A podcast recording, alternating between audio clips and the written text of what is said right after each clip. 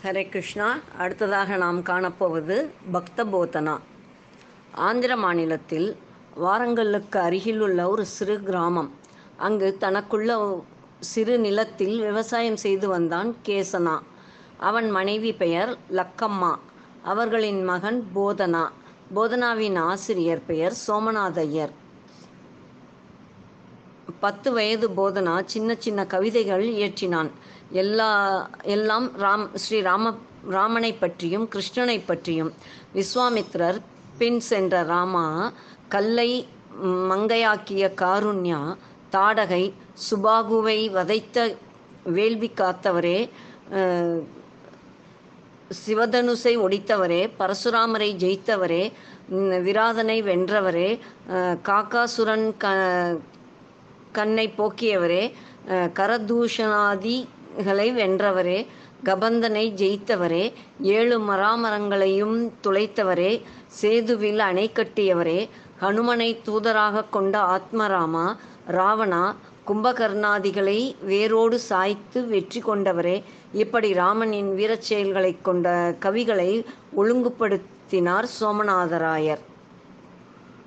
கனவில் ஸ்ரீராம தரிசனம் பெற்ற போதனா அழகுபட ராமனை வர்ணித்து ஒரு கவி இயற்றி தாயிடம் படித்து காண்பித்தார். அதன் இசையில் மயங்கிய லக்கம்மா கணவனிடம் கொடுத்தாள். கேசனா அதை படித்துவிட்டு, லக்கம்மா, தேவுடு நமக்கு நல்ல பிள்ளையை கொடுத்திருக்காரு, ஆனால் இதெல்லாம் நான் எனக்கு புரியலை. எனக்கு தெரிஞ்சதெல்லாம் குடும்பத்திலே யாரும் பசியோடு இருக்கக்கூடாது, யார் கண்ணிலேயும் தண்ணி வர மாதிரி சுடு சொல் பேசக்கூடாது, போதனாவை நல்லா படிக்க வைக்கணும், பொய் சொல்லக்கூடாது, திருடக்கூடாது, ஏமாற்றக்கூடாது, சோம்பேறியாக இருக்கக்கூடாது. இதுதான் எங்கள் பெரியவங்க எனக்கு கற்றுக் கொடுத்தது. நிலத்தில் உழுவேன், உரம் அடிப்பேன், விதைப்பேன், களை பிடுங்குவேன், அறுத்து வாரங்களுக்கு கொண்டு போய் நல்ல விலைக்கு வித்துட்டு வருவேன். இதெல்லாம் நான் என் எண்ணத்தை கண்டேன் என்று சொல்லி வீரபத்ர விஜயம் என்ற நூலை வாங்கி உள்ளே வைத்து விட்டான். சில நாட்கள் சென்றன. நிறைய படித்த உறவினர் ஒருவர் வீட்டிற்கு வந்தார். குசலப்பிரசனம் நடந்து நீராடி உணவருந்திய பின் போதனாவின் வீரபத்ர விஜயத்தை அவரிடம் காண்பித்தார் கேசனா. மெய்மருந்து படித்தவர் திகைத்தார். போதனா போதனா எழுதியதென்றா சொன்னாய், அவன் எங்கே என்றார் படித்து முடித்தவுடன். போதனா தந்தையின் குரல் கேட்டு ஓடி வந்தார். போதனா, நீயே எழுதினாயா, நிஜத்தை சொல், அயோத்தி இலங்கையின் வர்ணனை தான், என்ன அழகு, ராம தரிசனம் உனக்கு கிடைத்ததா? கேசனா, லக்கம்மா, நீங்கள் இருவருமே பாக்கியசாலிகள். போதனா அறிவு புதையல், பக்தி பொக்கிஷம் இந்த நூல். ஆஞ்சநேயர் இலங்கையை தீக்கிரையாக்கும் கட்டம், அடடாடா, இப்படி பல இடங்களை சொல்லி சொல்லி உருகினார். பிறகு போதனாவை பல பாடல்களை பாடச் சொல்லி விளக்கமும் கேட்டார். நாபிக் கமலத்திலிருந்து சுரம் போட்டு பாடும் உன்னை என் என்ன சொல்லி பாராட்டுவேன் என்று கட்டி அணைத்து கொண்டார். அப்போதுதான் பெற்றவர்களுக்கு மகனிடம் ஏதோ பெரிய விஷயம் இருக்கிறது என்று தெரிந்தது. போதனா, மாமாவை நமஸ்காரம் பண்ணு, மாமா ஆசீர்வாதம், மாதவன் ஆசீர்வாதம் போல என்றார் கேசனா. நமஸ்கரித்து போதனாவை தூக்கி நிறுத்தி, போதனா, நிலத்திலே புதைந்து கிடைக்கும் தங்கம் போல, காட்டிலே சாதாரண மரங்களுக்கு நடுவிலே இருக்கும் சந்தன மரம் போல, க கடலுக்குள் இருக்கும் முத்தை போல, மான் வயிற்றுக்குள் கஸ்தூரி போல, உரிய நேரத்தில் மகாகவியாக பிரகாசிக்கப் போகிறான். பக்தியை பரப்பும் மகானும் பண்டிதனும் ஒன்றாகி விட முடியுமா? நான் கிணற்று தவளை, போதனா கவிக்கடல், நான் ஆசீர்வாதம் செய்வதாவது என்று கூறி விடை பெற்றார். ராஜக ராஜகொண்டா சமஸ்தான அரசர் சர்வஞ சிங்கபூபாலர். போதனா வாலிப வயதை தொடுவதற்குள் ஆஸ்தான கவிஞர் உத்தியோகம் தேடி வந்தது. அப்போது போகினி தாண்டகம் தண்டகம் என்ற நூலை எழுதினார். அரசன் மகிழ்ந்து பல பரிசுகளை அளித்தான். போதனா வளர வளர அவனது ஞானமும் வளர்ந்தது, பக்குவம் வந்தது. சொல்லழகுக்கும் வர்ணனைக்குமாக பாடல் இயற்றியது போதும். பக்தி மனம் பரவ வேண்டாமா? பாராட்டுக்கும் பரிசுக்கும் கவிப்பாடிய நாவே பரந்தாமன் பெருமைகளை பாமரர்களின் நெஞ்சுருகு இனிப்பாடு. புறக்கண்களை மூடி அகத்தில் ராமனை கண்டு அவன் புகழை பாட வேண்டும். காதுகளே, பாராட்டுக்களை உள்ளே நுழைய விடாமல் வெளியே தள்ளுங்கள். கோதண்டத்தின் டங் டங்கார ஒலியும் புல்லாங்குழலின் ஒலியும் நரசிம்மத்தின் கர்ஜனையும் கஜேந்திரனின் அபயக்குரலுக்கு ஆதிமூலம் க கருடன் மேல் பறந்து வரும் காற்றின் விர் என்ற சப்தமும் ருக்மணியை தேரில் கொண்டு செல்லும் தேரோடும் சப்தமும் இதயம் நிரம்பி இருக்க வேண்டும் என தானே தனக்கு கட்டுப்பாடு விதித்து கொண்டான். உத்தியோகத்தை உதறினான். தியானத்தில் ஈடுபட போவதாக அரசனிடம் உத்தரவு பெற்று கொண்டான். ஊரார் பைத்தியம் என்கிறார்கள். நமக்குள்ள நிலத்தை உழுது பயிரிடு, கவிதை படித்த ப பக்திக்கிற்கு என்கிறார்கள் உறவினர் உறவினர் ஸ்ரீராமன் தெய்வம். தரிசிக்கலாம், பூஜை செய்யலாம், பாடலாம், ஆனால் பார்க்க வேண்டும் என்று அடம் பிடிக்கிறாயே, நடக்கிற காரியமா? அப்பாவுக்கு வயதாகவில்லையா? இராஜாங்கத்தில் வேலை என்று பெருமைப்பட்டிருந்தோமே, நிமிஷமாய் உதறிவிட்டாயே. எதையும் உருவாக்க நாளாகும், சிதைக்க சில நிமிடங்களே போதும். ஊர் உலகத்தை போல் கல்யாணம் பண்ணி பேரன் பேத்தியை பார்க்க எங்களுக்கு ஆசை இருக்காதா? வம்சம் அழிந்து போனால் பித்ருக்கள் சாபமிட மாட்டார்களா என்று பெற்றோர் புலம்பினர். அம்மா, அப்பா, உங்கள் ஆசைக்கு கல்யாணம் பண்ணி கொண்டு பேரக்குழந்தைகளை தருகிறேன். ஆனால் கொஞ்ச காலம் என்னை என் வழியில் போக விட வேண்டும். நான் நிச்சயம் பரந்தாமனை தரிசிப்பேன். அவரே எனக்கு குரு எனக்கு உறுதியாக என்று உறுதியாக கூறிவிட்டு கோதாவரி தீரத்தில் யோகத்தில் ஆழ்ந்து விட்டார். கண்கள் மூடியபடி இருக்கும் இருக்கும் எதையோ கண்டு சிரிப்பார். எதையோ கண்டு கண்டுவிட்டார் போல் கண்களில் நீர் பெருக விம்மி விம்மி அழுவார். ஆனால் எந்நேரமானாலும் இரவில் வீடு திரும்பி விடுவார். ஒரு நாள் நள்ளிரவாயும் போதனா வராதது கண்டு லாந்தர் விளக்கோடு பெற்றோர் கோதாவரி கரைக்கு வந்தனர். அப்போதுதான் ஸ்ரீராமசீத்து தரிசனம் பெற்ற போதனா மகிழ்ச்சியில் வாய்க்குளர பாடி ஆடி பஜனை செய்து கொண்டிருந்தார். போதனா, இது என்ன இந்த நடு ராத்திரியில் கூத்தாடி கொண்டு இருக்கிறாய்? ஊரார் சொல்வதை நிஜமாக்குகிறாயே. இருட்டு விட்டது, வீட்டுக்கு வந்து சாப்பிட வேண்டும். நமக்காக அப்பா அம்மா சாப்பிடாமல் காத்திருப்பார்களே என்ற அக்கறையே இல்லையே. தோளுக்கு மேல் பிள்ளை வளர்ந்து விட்டால் குடும்ப சுமையை அவன் தோளுக்கு மாற்றுவன் என்பார்கள் பெரியவர்கள். உன் கவலையே பெரியதாக இருக்கிறது எங்களுக்கு. நான் என் தந்தையிடம் வலிய பொறுப்பை வாங்கி கொண்டேன். நீ போதும், நிறுத்து உன் ஆட்டத்தை. எண்ணத்தை கண்டு இப்படி ஆடுகிறாய் என்றார் கவலையும் கண்டிப்புமாக கேசனா. அப்பா, அம்மா, நான் உண்மையாகவே சீதா தேவியரோடு ஸ்ரீராமனை கண்டேன். ரக்மணி பிராட்டியோரோடு கிருஷ்ணனாக அவனை மாறி காட்டினான். ஆகா, நீலமேக ஷியாமலன் தான். என்ன அழகு! கோதண்டம் குழலான அதிசயம்! என்ன! அப்பா, அம்மா, பாகவதத்தை தெலுங்கில் பாடு என்ற என்றான் அம்மா கண்ணன். கனவில் வந்தவனை கண்ணெதிரே கண்டேன். இந்த கோதாவரியே சாட்சி என திக்குமக்காடியபடி பரந்தாமன் தரிசனத்தை விவரித்தார் போதனா. போதனாவின் முகத்தில் இருந்த தேஜஸ் அவர்களை நம்ப வைத்தது. மௌனமாய் வீட்டிற்குள் வீட்டிற்கு அழைத்து சென்றனர். கவிசார்வ பௌம ஸ்ரீநாதர் நல்ல பண்டிதர், நல்ல அறிஞர், சித்து வித்தைகள் படித்தவர், சாமர்த்தியசாலி, பல பட்டங்கள் பெற்று பகட்டாக வாழும் செல்வந்தர். அவருடைய சகோதரி அழகி, குணசாலி. போதனாவின் திறமை தெரிந்து கோசனாவிடம் மனம் பேசி முடித்தார் ஸ்ரீநாதர். தாயின் கண்ணீருக்கு தலை அசைத்தார் போதனா. திருமணம் சிறப்பாக நடந்தது. உரிய காலத்தில் ஒரு ஆண் குழந்தையும் பிறந்தது. இல்லறத்தில் இருந்தாலும் போதனாவின் மனக்குரல் பாகவதம் எப்போது எழுதப் போகின்றாய் என்று கேட்டுக்கொண்டே இருந்தது. நிலத்தை உழுவது உன் பொறுப்பு என்று சொல்லிவிட்டார் தந்தை. உழும்போது அவரது எண்ணங்கள், ராமா, அஸ்வமேத யாகம் செய்தாயே, யாக பூமியை பொன்னார் பூட்டி உழ வேண்டாமோ பொன்னேர் பூட்டி உழ வேண்டாமோ உன் கைகள் வலித்திருக்கா வலித்திருக்காதா? உன்னை பெற உன் தந்தையான தசரத சக்கரவர்த்தியும் யாகம் செய்தார். அப்போது அவரும் உழுதிருப்பார். ஜனக மகாராஜா உழும்போது நுகத்தடியில் பூட்டிய பெட்டியில் தானே சீதா தேவியார் இருந்தார். என் மனதை எப் எப்போது உழுவாய்? அதிலே மனைவி, குழந்தை என்று இடரும் கற்களை எப்போது தூக்கி எறியப் போகிறாய்? பாகவத பயிர் எப்போது முளைக்கும்? இப்படி பலவாறு எண்ணியவர் மறுநாள் முதல் ஏற்கலப்பையோடு ஏடும் எழுத்தாணியும் கொண்டு வயலுக்கு வந்தார். கற்பனை செய்தபடி உழுவார். புதிய கற்பனை பிறந்துவிட்டால் அப்படியே போட்டுவிட்டு எழுதுவார். நேரம் காலமே தெரியாது. வீடு வாசலை மறந்தார். உருகி உருகி பாகவதத்தை வடித்தார். விதை விதைத்தார். களை எடுப்பார். தண்ணீர் பாய்ச்சினார். பாகவதமும் பயிரும் செழிப்பாக வளர்ந்தன. உணவு உறக்கம் எல்லாம் காலம் தப்பின. ஒரு நாள் பயிருக்கு காவலுக்கு வந்தவர் எழுதி கொண்டே இருந்தார். கற்பனை தடைப்பட்டது.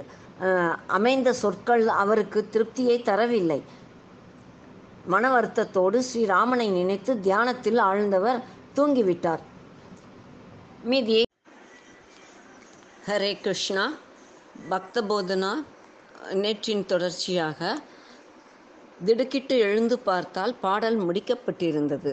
ஜெயதேவருக்காக அஷ்டபதி எழுதிய கண்ணன் போதனாவுக்காக பாகவத பாடலை முடித்திருந்தார். ஸ்ரீ ராமச்சந்திர பிரபு பாடலை பூர்த்தி செய்து கொடுக்க, நீ வந்தபோது அறியாமையால் உறங்கிவிட்டேனே, எப்படி உட்கார்ந்து எழுதினாய், எங்கே உட்கார்ந்தாய்,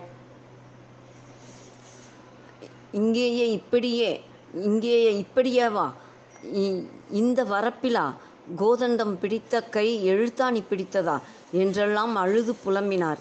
ஏடும் எழுத்தாணியும் இருந்த இடத்தை சுற்றி புரண்டார். இதையெல்லாம் அந்த வழியாக வயல் வேலைக்கு போகிறவர் வருகிற ஜனங்கள் பார்த்தார்கள். விபரம் விசாரித்தார்கள். விஷயம் ஊர் பூராவும் பரவியது. மன்னர் சிங்கபூபாலருக்கும் எட்டியது.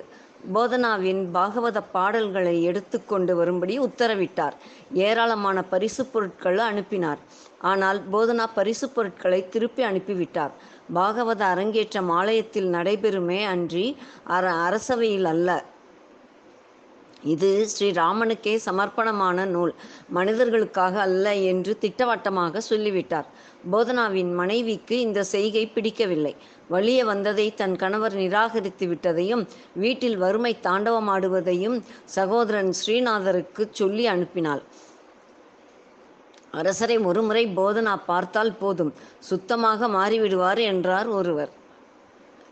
ஆனானப்பட்டவர்களெல்லாம் என் ஒரு மணி நேர பேச்சிலே தலைகீழாய் மாறி இருக்கின்றேன் மாறி இருக்கிறேன் உன் மைத்துனன் எம்மாத்திரம் என்றார் இன்னொருவர். பகவான் அஷ்டபதியை திருத்தினார். அரசவையில் தானே அஷ்டபதி அரங்கேறி அரசவையில் தானே அஷ்டபதி அரங்கேறிற்று. அங்கே சிவபெருமானோடு திருமால் வந்து பாகவதம் சரிபார்க்கப்படவில்லையா? ஜெயதேவரை விட இவர் எந்த விதத்தில் உயர்ந்தவர் என்றார் இன்னொருவர். இப்படிப்பட்ட கோஷ்டி பலத்தோடு போதனாவை பார்க்க புறப்பட்டார் ஸ்ரீநாதர். இத்தனை பேரும் விருந்துண்ண வேண்டுமே. வண்டி வண்டியாய் காய்கறிகளும் விறகும் மளிகை சாமான்களும் வந்தன. போதனா வீட்டு வாசலில் நின்றிருந்தார். இதையெல்லாம் அனுப்பியது யார் என்று விசாரித்தார். பண்டித கவி ஸ்ரீநாதர் ஐயா தன் சகோதரியையும் அவர் மகனையும் காண வருகிறார். உடன் ஏராளமான நண்பர்களும் சிஷ்யர்களும் வருகிறார்கள். அவர்கள் தங்கி இருக்கும் நாட்களில் விருந்து சமைக்க சமையல்காரர்களும் உதவியாளர்களும் அந்த கூட்டு வண்டிகளில் இருக்கின்றனர் என பணிவோடு கூறினான் வண்டிக்காரன். இறங்காதையப்பா, மளிகை கொண்டு வந்த மாப்பிள்ளை வீட்டில் விருந்தா? பேஷ் பேஷ், வெகு நன்றாயிருக்கிறது. வண்டியை அப்படியே திருப்புங்கள். கவிஞரும் அவரது சீடர்களும் நண்பர்களும் வருவது கலைமகள் தன் பரிவாரங்களோடு வருவது போல. அவர்களை உபசரிப்பது சரஸ்வதியின் பொறுப்பு. நீங்கள் புறப்படுங்கள் என்று சொல்லிவிட்டு மகனையும் அழைத்து கொண்டு வயலுக்கு புறப்பட்டார் போதனா. வண்டிகள் திரும்பி வந்ததைக் கண்டு தலை குனிந்தார் ஸ்ரீநாதர். வண்டிக்காரன் போதனாவின் பதிலை சொன்னதும், என்ன இருமாப்பு, கல்வியை தருபவர் சரஸ்வதி, அதை காட்டி பொருளை சம்பாதிக்க வேண்டும், நேரடியாக பொருளை தரமாட்டாள் என்பதை அவர் புரிந்து கொள்ளவே இந்த சம்பவம் உதவப் போகிறது. என்னை சாதாரணமாக நினைத்து அவமதித்து விட்டார். என் சக்தியை அவருக்கு புரிய வைக்கின்றேன் என்று நினைத்து கொண்டு பல்லக்கை நேராக வயலுக்கு விடச் சொன்னார். போதனாவின் வயலுக்கு அருகில் வந்ததும் சீடர்களிடம், பல்லக்கை விட்டு நகர்ந்து விடுங்கள், அதுதானே அது தானே போகும் என்றார். சீடர்கள் நகர பல்லக்கு தானே நகர்ந்து சென்றது. ஆங்காங்கே வயலில் வேலை செய்து கொண்டிருந்தவர்கள் இது கண்டு அதிசயித்தனர். சீடர்களும் நண்பர்களும் பிரமித்தனர். போதனாவின் மகன், அப்பா, மாமா பல்லக்கில் வந்திருக்கிறார், பல்லக்கு யாரும் சுமக்காமலேயே நகர்ந்து வருகிறது என்றான். இதென்ன அதிசயம், மாடுகளை அவிழ்த்து விடு, கலப்பையிலிருந்து கையை எடு என்றார் போதனா. சிறுவன் அப்படியே செய்ய கலப்பை தானே உழுதது. ஏட்டிலே எழுத்தாணியால் உழுதால் கவி. நாவிலே சொல் சொல்லால் உழுதால் பேச்சு. உணவை பற்களால் உழுகிறோம், பக்தியால் மனதை உழ வேண்டும். சித்திகளால் அதிசயிக்க வைத்த இறைவனை அடைய முடிய அதிசயிக்க வைத்து இறைவனை அடைய முடியாது என்றார் போதனா. ஸ்ரீநாதர் பல்லக்கில் இருந்து இறங்கி போதனாவை வணங்கினார். மைத்துனரையும் மைத்துனர்களோடு வந்தவர்களையும் எல்லோரும் கோதாவரியில் நீராடிவிட்டு வாருங்கள், அதற்குள் விருந்து தயாராகிவிடும் என்றார் போதனா. எல்லோரும் கோதாவரிக்கு நீராடச் சென்றார் சென்றனர். போதனா தான் முன்கூட்டியே சென்று விருந்து ஏற்பாடுகளை கவனிக்கதாக கூறி விடை பெற்றார். மகனோடு வீட்டிற்கு வந்தார். என் அண்ணா அனுப்பிய பொருட்களையும் திருப்பி அனுப்பிவிட்டீர்கள். ஜம்பமாக குளித்து விட்டு வர சொல்லி இருக்கிறீர்களே, பசியோடு வரும் அவர்கள் முன் அவமானப்பட போகிறோம். வீட்டில் மணி அரிசி கிடையாது, அவர்கள் சாபத்தையும் வாங்கி கட்டிக்கொள்ளப் போகின்றோம். விற்பதற்கு குன்றிமணி பொன் கிடையாது. மன்னர் அனுப்பிய பரிசு பொருட்களை வாங்க மறுத்து விட்டீர்கள். வரட்டு கௌரவம்தான் மிச்சம் என்று பொறுமினாள் போதனாவின் மனைவி. போதனா பூஜை அறைக்கு போய் கலைவாணியை நினைத்து பாட ஆரம்பித்தார். விழிகள் மூடியிருந்தன, ஆனால் நாசியில் பாயசமும் பெருங்காயமும் ஏலம் ஜாதிக்காயின் மனமும் புளி மிளகாய் மிளகாடியின் நெடியும் திணறடித்தன. விழித்து பார்த்தார். பால், தயிர், பாயசம், சாம்பார், ரசம், அன்னம், புளியோதரை, எல்லோதரை, தேங்காய் சாதம், லட்டு, அப்பளம், போளி, அதிரசம் என்று ஒவ்வொரு அண் அண்டாவாக நகர்ந்து வந்து வீட்டை நிறைத்தன. நெய், பழவகைகள் ஒரு பக்கம் வந்தன. நீராடி வந்தவர்கள், அவர்களின் பந்துக்கள், அவர்களை காண வந்தவர்கள் என்று பந்தி பந்தியாக சாப்பாடு நடந்தது. ஸ்ரீநாதர் பிரமித்தார். எப்படி இப்படி ஏற்பாடு செய்தீர்? என்ன ருசி, யார் சமையல், எங்கே காய்கறி, மளிகை வாங்கினீர் என்று அடுக்கினார். சுவாமி, தாங்கள் சரஸ்வதி அருள் பெற்ற வரகவி. தங்களுக்கு விருந்து படைக்க க கலைவாணி செய்த அருள் என பணிவுடன் கூறினார் போதனா. ஸ்ரீநாதர் போதனாவின் காலில் சாஷ்டாங்கமாக நமஸ்கரித்தார். போதனா, நீர் பெரிய மகான், உங்களது பக்தியின் வலிமை பெரிது. உங்களுக்கு யோஜனை சொல்ல புறப்பட்டு வந்தது என் முட்டாள்தனம் என்று மன்னிப்பு கேட்டுக்கொண்டு தன் சீடர்களுடனும் நண்பர்களுடனும் புறப்பட்டு சென்றார். அரசர் சிங்கபூபாலர் போதனா தன்னை அலட்சியம் செய்துவிட்டதாக எண்ணி கோபம் கொண்டு தன் படைகளை அனுப்பி போதனாவை கைது செய்து இழுத்து வரும்படி உத்தரவிட்டார். படைகள் கிராமத்துக்குள் நுழைந்தன. மக்கள் மனம் கலங்கினர். போதனா கோவிலுக்கு போய் கருவறைக்கு முன் உட்கார்ந்து தியானத்தில் ஆழ்ந்துவிட்டார். தளபதி போதனாவின் இல்லத்திற்கு படையோடு சென்றார். போதனா கோவிலுக்கு போயிருப்பதாக அவர் மனைவி சொல்ல, படையுடன் கோவிலை முற்றுகையிட்டான் தளபதி. கோவில் வாசலில் ஒரு சிறு குரங்கு. படையில் ஒருவன் அதை துரத்த ஒரு கம்பை ஓங்கினான். ஆனால் கம்பு அவன் காலில் விழுந்து அம்மா என்று உட்கார்ந்து விட்டான். ஆனால் குரங்கு நகரவில்லை. ப பல படை வீரர்கள் சூழ்ந்து குரங்கை தாக்க குரங்கு ஒவ்வொரு அடியாய் பருத்து உயர்ந்தது. கோவில் வாசலிலே குரங்கின் உருவம் மறைந்தது.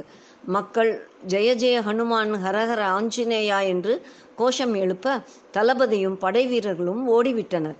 சிறு தூறலாய் பெய்ய ஆரம்பித்த மழை கல் வருஷ தாரையாய் கொட்டியது.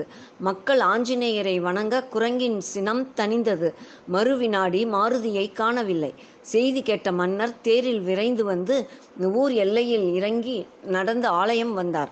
போதனா மன்னரை பூர்ண கும்ப மரியாதையுடன் வரவேற்று ஆலயத்துள் அழைத்துச் சென்றார். போதனாவின் காலில் விழுந்து பிழை பொறுக்கும்படி வேண்டினார் மன்னர். உங்கள் பாகவத பாடல்களை கேட்ட பிறகே நான் திரும்பி செல்லவிருக்கின்றேன் என்று மன்னர் கூற, ஆலய மண்டபத்தில் அப்போதே போதனாவின் இசை பாகவதம் அரங்கேறியது. மன்னர் மெய்மறந்து ரசித்து ஏராளமாக பரிசளிக்க அங்கேயே அப்போதே ஏழை ஜனங்களுக்கு அவைகளை தானம் செய்துவிட்டார் போதனா. அழகிய கவி வரிகளில் தெலுங்கில் பிரகலாத சரித்திரம், ருக்மணி கல்யாணம், கஜேந்திர மோட்சம் போன்றவற்றை இயற்றி ஆலயங்களில் அரங்கேற்றினார். மூத்த மகன் தலையெடுத்த பிறகு தவ வாழ்க்கை மேற்கொண்டு தீர்த்த யாத்திரை புறப்பட்டார். ஸ்ரீ ராமபிரான் பாதம் பட்ட எல்லா ஸ்தலங்களுக்கும் போய் தரிசனம் செய்து மனம் குளிர்ந்தார். பொருளுக்காக பாடாமல் அருளை நாடி பாடியவர் மகாகவி போதனா. அவரின் பாடல்கள் இன்றும் ஆந்திராவில் எல்லா ஆலயங்களிலும் பாடப்பெற்று விளக்கம் சொல்லப்படுகிறது. போதனாவுக்கு ஒரு தமையன், அவரும் ஒரு கவியே. கஜேந்திர மோட்சத்தை அவரிடம் கொடுத்து படித்து பார்க்க சொன்னார் போதனா. படித்து பார்த்த அவரது தமையனார் ஆதிமூலமே என்று கஜேந்திரன் அழைத்தவுடன் ஸ்ரீதேவி பூதேவியோடு கருட வாகனத்தில் பகவான் வந்ததாக பாகவதத்தில் இருக்கிறது. நீ உத்தரீயம் நழுவ கதையும் சக் சக்கரமும் மட்டும் கொண்டு கிரீடமும் அணியாமல் விரைந்து வந்தார் என்று எழுதியிருக்கின்றாய். புராண வரலாறுகளை நம் இஷ்டத்துக்கு மாற்றுவது தவறு, திருத்தி எழுதி கொண்டு வந்தாலே ஆலயத்தில் அரங்கேற்றலாம் என்று கண்டிப்பாக சொல்லிவிட்டார். போதனா மௌனமாக ஓலைச்சுவடியை வாங்கி கொண்டு போய்விட்டார். அன்று சனிக்கிழமை தமையனார் எண்ணெய் தேய்த்து எண்ணெய் தேய்த்து கொண்டிருந்தார். உடலில் கௌபீனம் மட்டுமே இருந்தது. வாசலில் அரண்மனை கிணறு என்ற பெரிய கிணறு. த தமையனாரின் ஐந்து வயது பேரன் வேதகிரி அதன் அருகில் விளையாடி கொண்டிருந்தான். போதனா வேதகிரிக்கு நிறைய தின்பண்டங்களும் விளையாட்டு சாமான்களும் கொடுத்து ஓரிடத்தில் ஒழித்து வைத்தார். பின் தமையனிடம் வந்து, அண்ணா, வேதகிரி கிணற்றில் விழுந்து விட்டான், மேலே வர முடியாமல் தவிக்கின்றான் என்றார் பதற்றத்துடன். ஆ என்று அலறியபடி அப்படியே வெளியே வந்தார். கிணற்றுக்குள் இறங்க முயன்றவரை போதனா தடுத்து, என்னன்னா இது, இப்படி கோவணத்தோடு என்னை வழிய எத்தனை பேர் என்னை வழிய எத்தனை பேர் வேடிக்கை பார்த்து கொண்டிருக்கிறார்கள். கிணற்று தண்ணீர் ஒரே எண்ணெய் ஆகாதா? சீக்கிரம் குளித்து உத்தரியம், ஜிப்பாம், தலைப்பாகை, நெற்றியிலே திலகம் எல்லாம் அணிந்து வாருங்கள். அப்படித்தானே உங்களை எல்லோரும் பார்த்திருக்கிறார்கள் என்று கேட்டார். அவரின் தமையனார் வெகு சீற்றத்தோடு, என்ன பேச்சு பேசுகிறாய்? குழந்தை உயிருக்கு போராடி கொண்டிருக்கும் போது அலங்காரமாவது குளியலாவது. என்னை விடு, மெத்த படித்திருந்தும் உனக்கு புத்தி இல்லை என்று கிணற்றில் தாவ, குழந்தை பத்திரமாய் இருக்கின்றான் என்றார் சாவகாசமாக போதனா. எங்கே என்று தமையனார் ஆர்வமாய் கேட்க, வேதகிரி என்ற குரல் கொடுத்தால் போ போதனா வேதகிரி ஓடி வந்தான். இது என்ன விளையாட்டு என்று தமையனார் போதனாவை கடிந்து கொள்ள, அண்ணா, ஒரு நிமிஷம் யோசியுங்கள். வேதகிரிக்கு ஆபத்து என்றதும் நீங்கள் அலங்காரமாக செய்து கொண்டீர்கள். முரண்பாடாய் இருப்பதை மாற்றுவதில் தவறில்லை. பெருமாள் கிரீடம் அணிந்து சாவகாசமாய் கருடை தேடி இரு தேவியருடன் பக்தனை காக்க வந்தார் என்றார். பக்தி எப்படி பெருகும்? அல்லது எங் எங்கோ தேவியரோடு புறப்பட்டு கொண்டிருந்த பகவான் கஜேந்திரன் குரல் கேட்டு வந்தார் என்று எழுத வேண்டும். எது சரியானது? என் புத்திக்கு சரியென்று தோன்றியதை நான் எழுதி இருக்கின்றேன். போதனா, நீ வயதில் சிறியவனானாலும் அறிவில் பெரியவன். உன்னுடைய கஜேந்திர மோட்சம் ஆலயத்தில் விரைவில் அரங்கேறும் என்று அன்புடன் கூறினார் தமையன். அடுத்ததாக ஸ்ரீ அனந்தாழ்வார். அதை நாளை காண்போம். ஹரே கிருஷ்ணா.